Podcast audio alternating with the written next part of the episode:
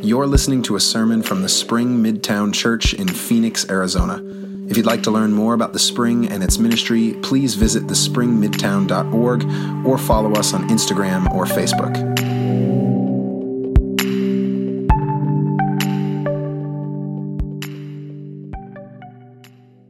It happened during a normal, unremarkable Sunday on September 20th, 1931.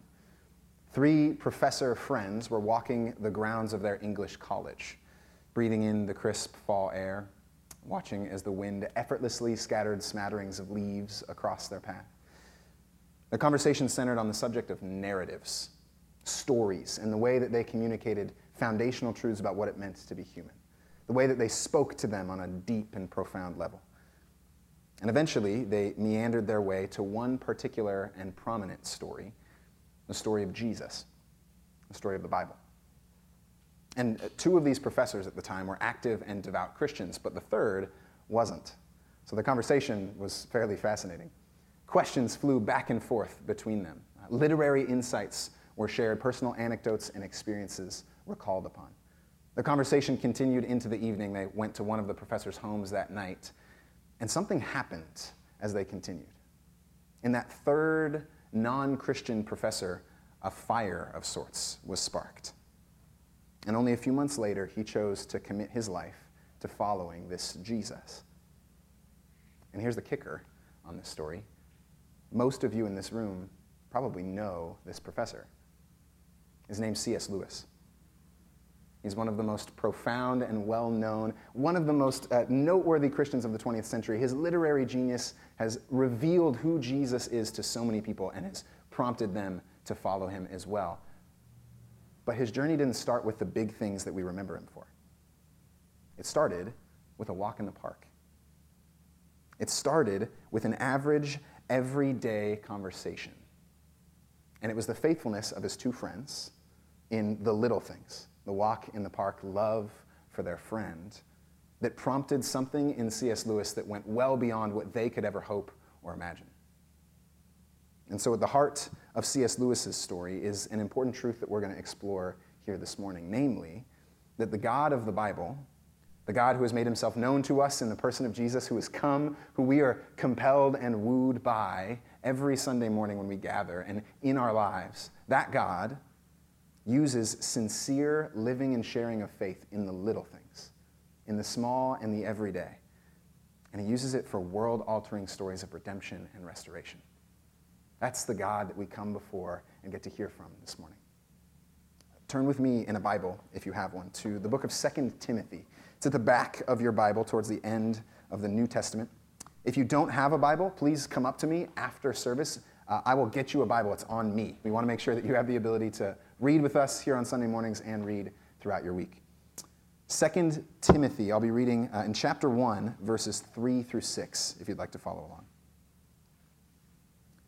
I am grateful to God, whom I worship with a clear conscience as my ancestors did, when I remember you constantly in my prayers, night and day. Recalling your tears, I long to see you, so that I may be filled with joy. I'm reminded of your sincere faith, a faith that lived first in your grandmother Lois and your mother Eunice, and now, I am sure, lives in you. For this reason, I remind you to rekindle the gift of God that is within you, through the laying on of my hands. This is the word of the Lord. Thanks be to God. This book of 2 Timothy is an epistle, as scholars call it, which is just a fancy word for a letter. In other words, when we read 2 Timothy, we are reading someone else's mail from thousands of years ago, which is kind of a crude way of putting it, but I think that's helpful for us, because I think sometimes the Bible can seem like it's this theological treatise that's been written in a vacuum. We treat it that way sometimes, right? But the reality is the words here, they've been written by real people in real places, moved by a real God, with real stuff going on around them. That's what we believe that this scripture is. And so it's helpful to remember this is a letter. We're reading something that was written by one person to another person. And it's helpful to know who those people are when we read their words. The person writing this letter, most scholars agree, is Paul. He addresses himself in the verses just before what we read here. And Paul was a prominent missionary. He established churches, He healed people. He preached the good news of Jesus all over the Roman Empire in the first century. But he faced a lot of pushback. It wasn't an easy thing for him. It wasn't smooth sailing all the time, quite literally in some cases.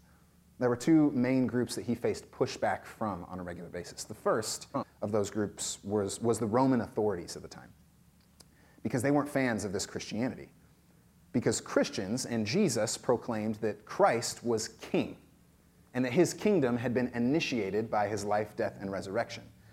And when you're saying those sorts of words in a place like Rome, where there's a different king named Caesar and a different kingdom, which is about Rome first, that's going to ruffle some feathers.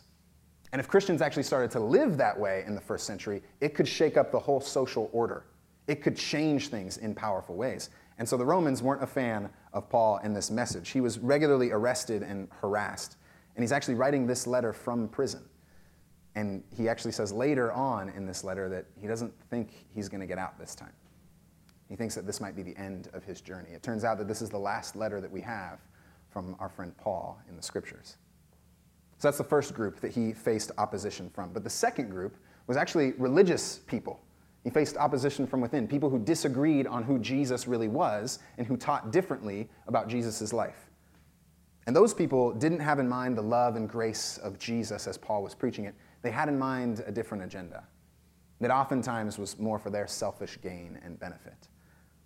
And so Paul is writing this letter to Timothy with all of that going on, with all that opposition happening around him.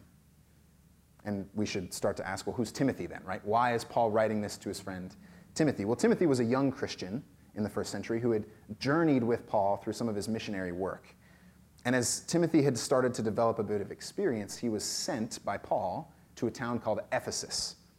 And Ephesus was somewhere that Paul had already been. He'd planted a few churches there, but recently in Ephesus, there were some corrupt teachers that were arising in the church and attempting to kind of rip the church away from the real message of Jesus.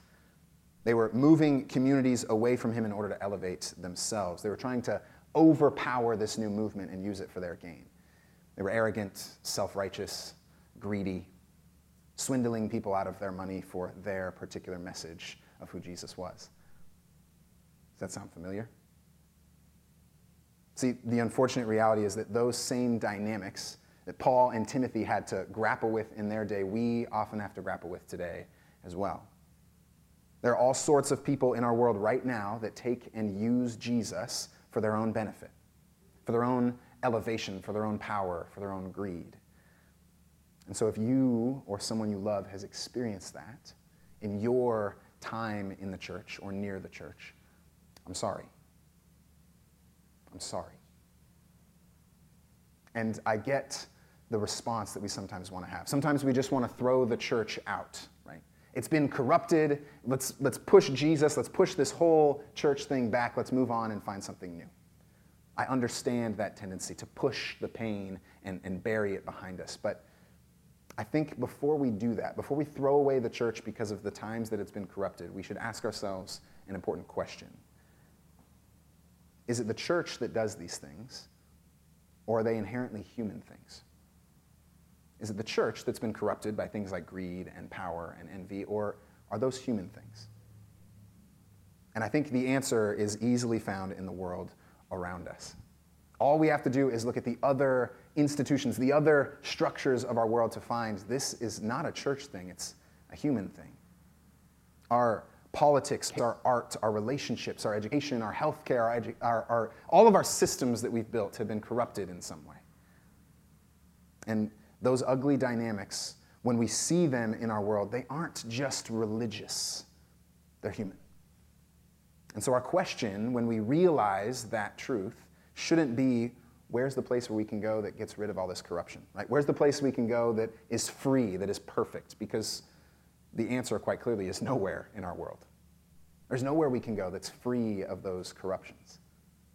The better question we should ask ourselves is, where can we go where that corruption is named, where it's healed, and where it's restored? That's what we're longing for.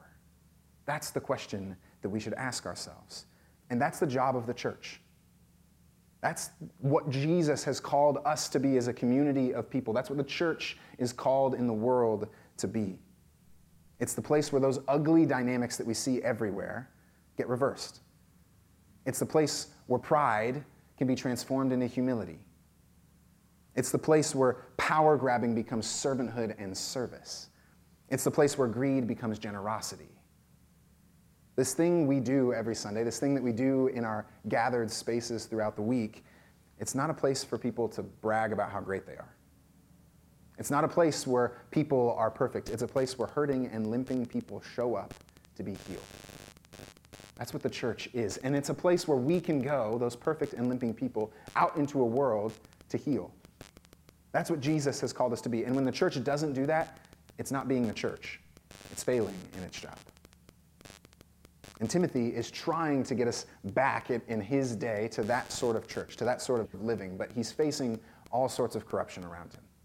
And he's discouraged by it, as we can often be, right? It can feel hard to be the sort of person who's trying to bring out life and redemption and restoration in a world that seems to not want it, and in religious circles that don't seem to want it. And Paul here responds to Timothy. He actually mentions first that he knows what he's feeling. He says, I recall your tears in verse 4. Timothy is struggling with the question for him that his small actions can actually make any real difference in things.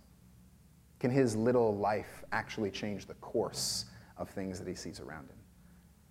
And that's the same sort of question that we ask of ourselves today. Can God really use my small actions, my little sort of life, to transform things right around me? And Paul's response to this concern is encouragement. And it's not the sort of encouragement that sometimes we think, where we just kind of circumvent the hard things, where we go around it and just say, no, it's all fine, you're going to be fine. It's not the silver lining conversation. Paul is in the middle of the corruption right now. He's writing this from prison. He's been stoned. He's been run out of town. He's narrowly escaped with his life. He knows the corruption that exists, and yet he seems encouraged by Timothy. Why? Why in the world would he see encouragement in the middle of a world that's broken? Why does he have confidence in Timothy? Well, he mentions nothing of Timothy's dynamic speaking ability. I can tell you that in this passage. He doesn't talk about Timothy's brilliant marketing strategy. He doesn't talk about how effectively he's going to brand Jesus for the culture. He instead mentions something in verse 5. Called sincere faith. He's confident and encouraged by Timothy's sincere faith. And so that should make us ask, when we're trying to battle those corruptions that exist in our world, well, what does Paul mean by sincere faith? What's he referring to here? The word that he uses for sincere, it's a play on the word hypocrite, which is a word many of us are familiar with. He's essentially saying that Timothy's faith is non-hypocritical, that it's ahypocritical. And in the Greek culture in which Paul was writing, a hypocrite actually was a stage actor. It was someone who performed in front of other people. The word itself literally is translated an interpreter from underneath, because stage actors often wore masks. And so the real person spoke from behind a veil, from behind a covering. Their public persona was different than their private life. And Paul is saying here that Timothy lives the opposite of that way with his faith. He lives a maskless faith. His trust in Jesus runs to the very core of his being and informs everything he does, every conversation, every interaction. It's the sort of faith that shows up here on Sunday mornings, but also prays alone in your room to your Father. It's the sort of faith that speaks in your words and moves in your compassion and your service to other people. It's the sort of faith that cries out to God from the pit of despair and praises God from the peak of gratitude. Paul is reminding Timothy here that he has that sort of faith, that non-hypocritical way of living. But he doesn't just stop with Timothy in this passage. His confidence in that sincere faith is not just rooted in Timothy, it's rooted in the people that surround him and the people that have raised him up. Timothy's genuine, non-hypocritical faith, it doesn't arrive by accident. It's not just a fabrication of his mind, and he didn't white-knuckle his way to it. He didn't effort his way into this sort of faith. It's a faith that came long before Timothy ever existed. It's a faith that surrounds him and other people. It's a faith that's been passed down to him generation by generation. Paul first hints at this back in verse 3. He mentions the word ancestors, referring to the faith that has come long before them. And Paul was Jewish And so he's referring back to the Old Testament scriptures here, these texts that we actually have. He's referring back to the people who in their day-to-day grind, in their small, seemingly insignificant lives, chose to trust in God. And God worked in that trust, in that sincere faith in powerful ways. He's helping Timothy remember people like Abraham, like Moses, like Deborah, like Ruth, like David, like Esther. The list goes on and on of these names. The very same faith and the very same God that has sustained those people now sustains Timothy. And so we're learning from Paul here that none of us live this life of faith alone. None of us are on an island manufacturing this faith in our brains. And the proof is in this room right now. Take a second and look around at the people around you. Actually look, turn your heads, look at the people around you. Remember the stories of the people who you know in this room.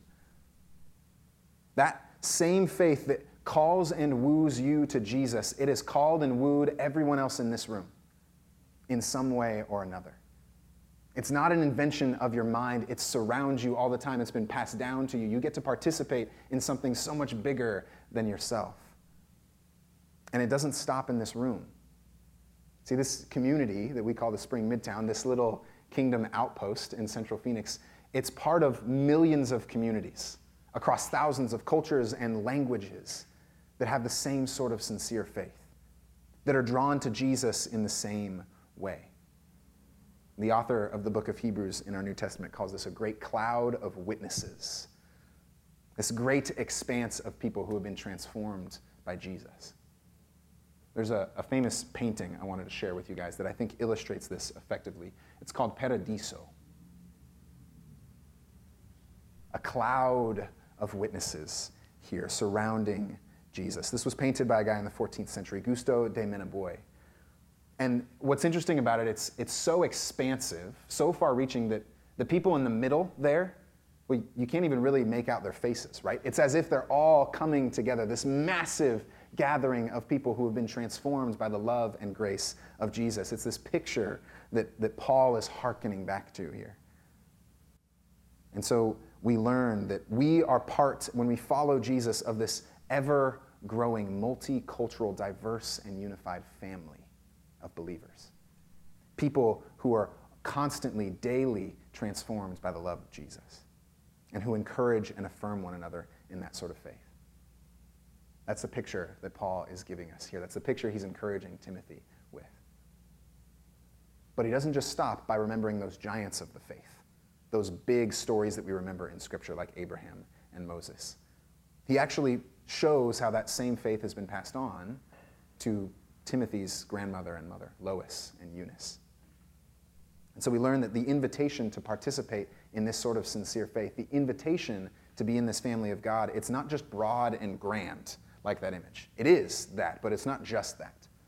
It's also personal and specific. It doesn't just come in the form of these legendary and famous stories. It comes in the small and everyday stories of people you know, of people you love, of people who have poured into you in one way or another. And I think that's an important truth today first for our mothers, or soon-to-be mothers in this room. Lois and Eunice are reminders to each of you that your faith in the little things matters profoundly, in ways that you can't even perceive or picture yet right now. Think about it for Lois and Eunice. Do you think when they changed Timothy's diapers, they were considering how their grandson and son would become one of the forefathers of this new Christian movement? Do you think that when they told Timothy stories of faithfulness from Scripture, stories from their life, when they exemplified this sort of faith, do you think they had in mind that Christianity would blossom and change billions of people's lives? Do you think that when they gave up their time, their sacrifice for their neighbors and their family members, do you think that they were aware their names would be remembered thousands of years later, to be read and encourage us? No. They didn't know those things. They believed that God could do those things, certainly. They trusted that God could work that way, but they weren't aware how he would do that. They weren't aware in every little moment. They simply had sincere faithfulness to God. Over the course of their little lives, they chose to love and serve him faithfully as mothers in their vocation. And God used that everyday sincere faith in powerful ways that they couldn't even imagine. And I think this is a needed reminder for us, because our Christian culture and our culture in general likes to talk about things that move fast and that are big. We love the big and fast things, not the long and slow things. And so in the church, we've allowed this to kind of inform how we do things. We throw around big words like impact or influence. We have entire churches that are built on celebrity pastors that are looking to expand their platform, right? Expand their reach. But that's not what Paul is emphasizing in this passage, and that's not what he emphasized in his own life. He's bringing up Lois and Eunice here, I think, as an answer to this tendency that we have to want to do the big thing and to want to see all of the bigness of the thing that we're doing. See, Lois and Eunice, they weren't concerned with how their faithfulness to God might expand their platform, because it wasn't about their platform. They weren't concerned about big public faith displays in order to show how impressive they were, because it wasn't about how impressive they were. It was about the God that they worshiped. It was about the redeeming and restoring God of the universe. All we know of them is this, that they had sincere faith in their lives, that they lived that faith out in their vocation as mothers, and that faith moved in ways they could hardly see or believe. When I was younger, I used to have some recurring sorts of nightmares that usually related with open water and sharks, which are rational things to be afraid of, I understand, as a kid, and I understand why I was afraid of them. But I would often wake up, as you do from nightmares, and not be able to go back to sleep. I'd have trouble falling back to sleep. And I remember one particular evening, I couldn't sleep after one of these nightmares, so I decided to walk down the hallway to my parents' bedroom. And I was little, so I was looking out for sharks who might peek around the corner, right, or poke out of the closet. And then I walk into my parents' room, slowly open the door. They're snoozing soundly. I walk over to my mom, and I gently tap her shoulder. And she wakes up, as most mothers do, right? Like deeply from like a coma, because they've had to rest from all of the ways that they've loved their kids. And I told her I had a bad dream. I can't sleep. And so she sat up and rubbed the sleep from her eyes. She blinked her eyes open, and she touched my back and walked me back to my room. She had me lay back down in bed and tucked me in.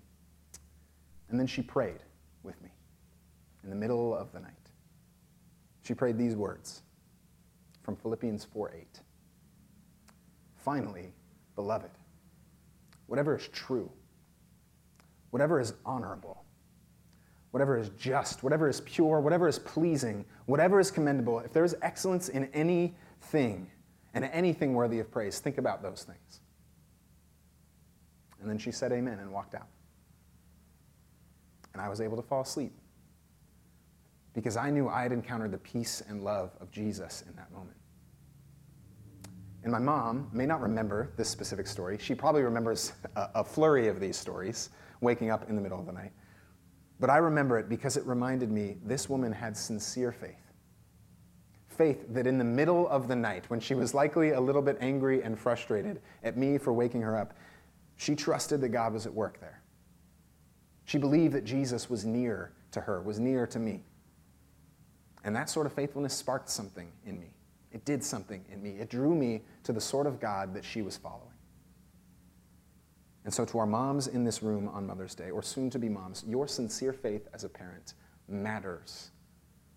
The sleepless nights matter, and the prayers and the scripture reading matter. They matter so much that you can't even picture it right now, but there's a giant cloud of witnesses that reminds us they matter. And with all that said, I also think it's worth remembering on Mother's Day, well, the fact that this isn't easy for many of us. That Mother's Day isn't the same for every person here. Maybe you've wanted to be a mom for a while and have had trouble. Maybe you've lost your mom, or you have a rough relationship with your mom. Maybe you don't even feel called to be a mom in the first place. Maybe God is calling you somewhere else. And so women who are in this room, hear these words. Paul, in this passage, is not saying that your specific calling is absolutely to be a mother. He's not saying that the highest calling is motherhood or that you are reserved purely for childbearing. That's not what he's saying here. Instead, he's pointing out Lois and Eunice as examples, not because they're mothers, but because they had sincere faith. That's the thing that he's pointing out here. It's not about the fact that they were mothers, it's about how they mothered. That's the point he's bringing up. And so while their vocation may have been motherhood, your vocation might be something radically different. God calls every person in this room to sincere faith wherever they are, in whatever they're doing, in their current and precise location. And so if that's true, every single one of us can become like Lois and Eunice, and not just by birthing children. We can become like them because we have this integrated and sincere faithfulness to Jesus that moves in every part of our lives, and that we learn how to trust in the little things over and over and over. Because we believe in a God that uses little moments like that in huge ways. Eugene Peterson, I think, puts this really profoundly in his book, Run With the Horses. He says this: "The only opportunity you will ever have to live by faith is in the circumstances you're provided this very day. This house you live in, this family you find yourself in, this job you've been given, the weather conditions that prevail at this moment." Friends, we worship a God that takes the small and daily actions, the little things in life, and uses them in profound ways. And when we realize that that's who God is, something starts to happen in us. When we recognize that Jesus is working in all those parts of our lives, it starts to, Paul says, rekindle something. That's the encouragement he gives Timothy in verse 6. Rekindle the gift of God by remembering this sort of sincere faith that you participate in. And it reminded me, actually, the word itself, rekindle, it talks about, or refers to fanning a flame that started to die out. And it reminded me of this, which looks like nothing to you. Looks like a little twig. But this isn't any twig. This is a magic twig.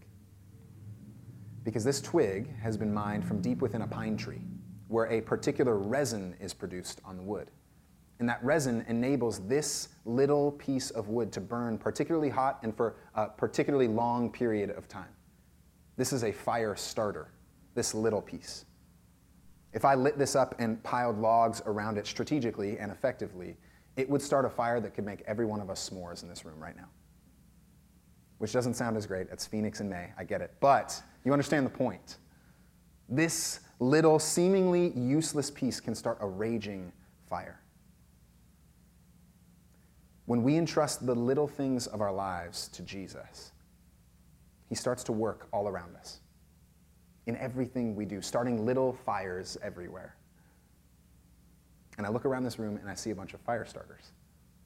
Not twigs, not little pieces of wood, but teachers, architects, financial advisors, nurses, lawyers, baristas, bartenders, mothers, fathers, parents and non-parents, singles and married. I see a room full of people that if they trusted deeply enough that Jesus can work in their lives, they could do profound things.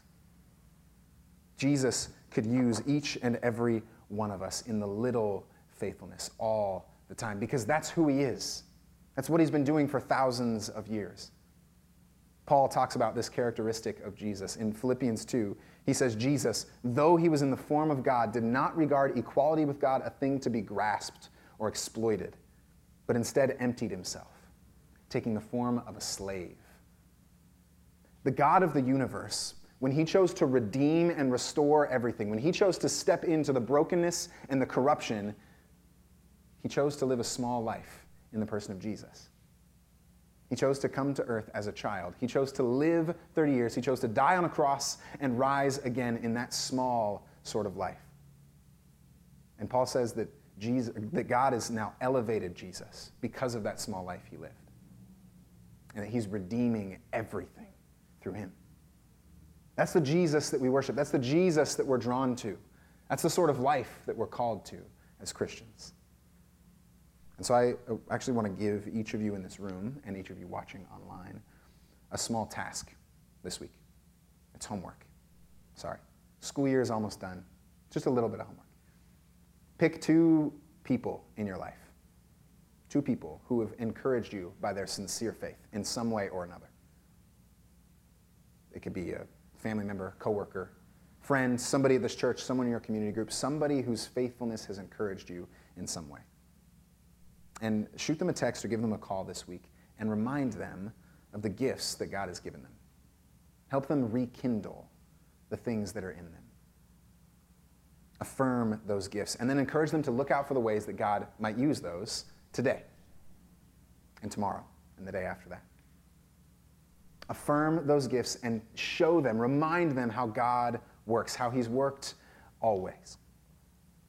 Help them spark those gifts in their interaction, in their work, in their life. Because if we really chose to do this for one another, if all of us in this room decided to encourage each other in this sort of sincere faith, God could change this city, this state, this country. God has done it before. He can do it again. He can show up in all of our little, sincere, faithful lives. So once again, look around this room. Really look at the people around you right now. I can see you. I know if you're not. Remember their stories. Remember their gifts. It's a lot of fire starters, friends. That's a lot of fire here. Would you pray with me?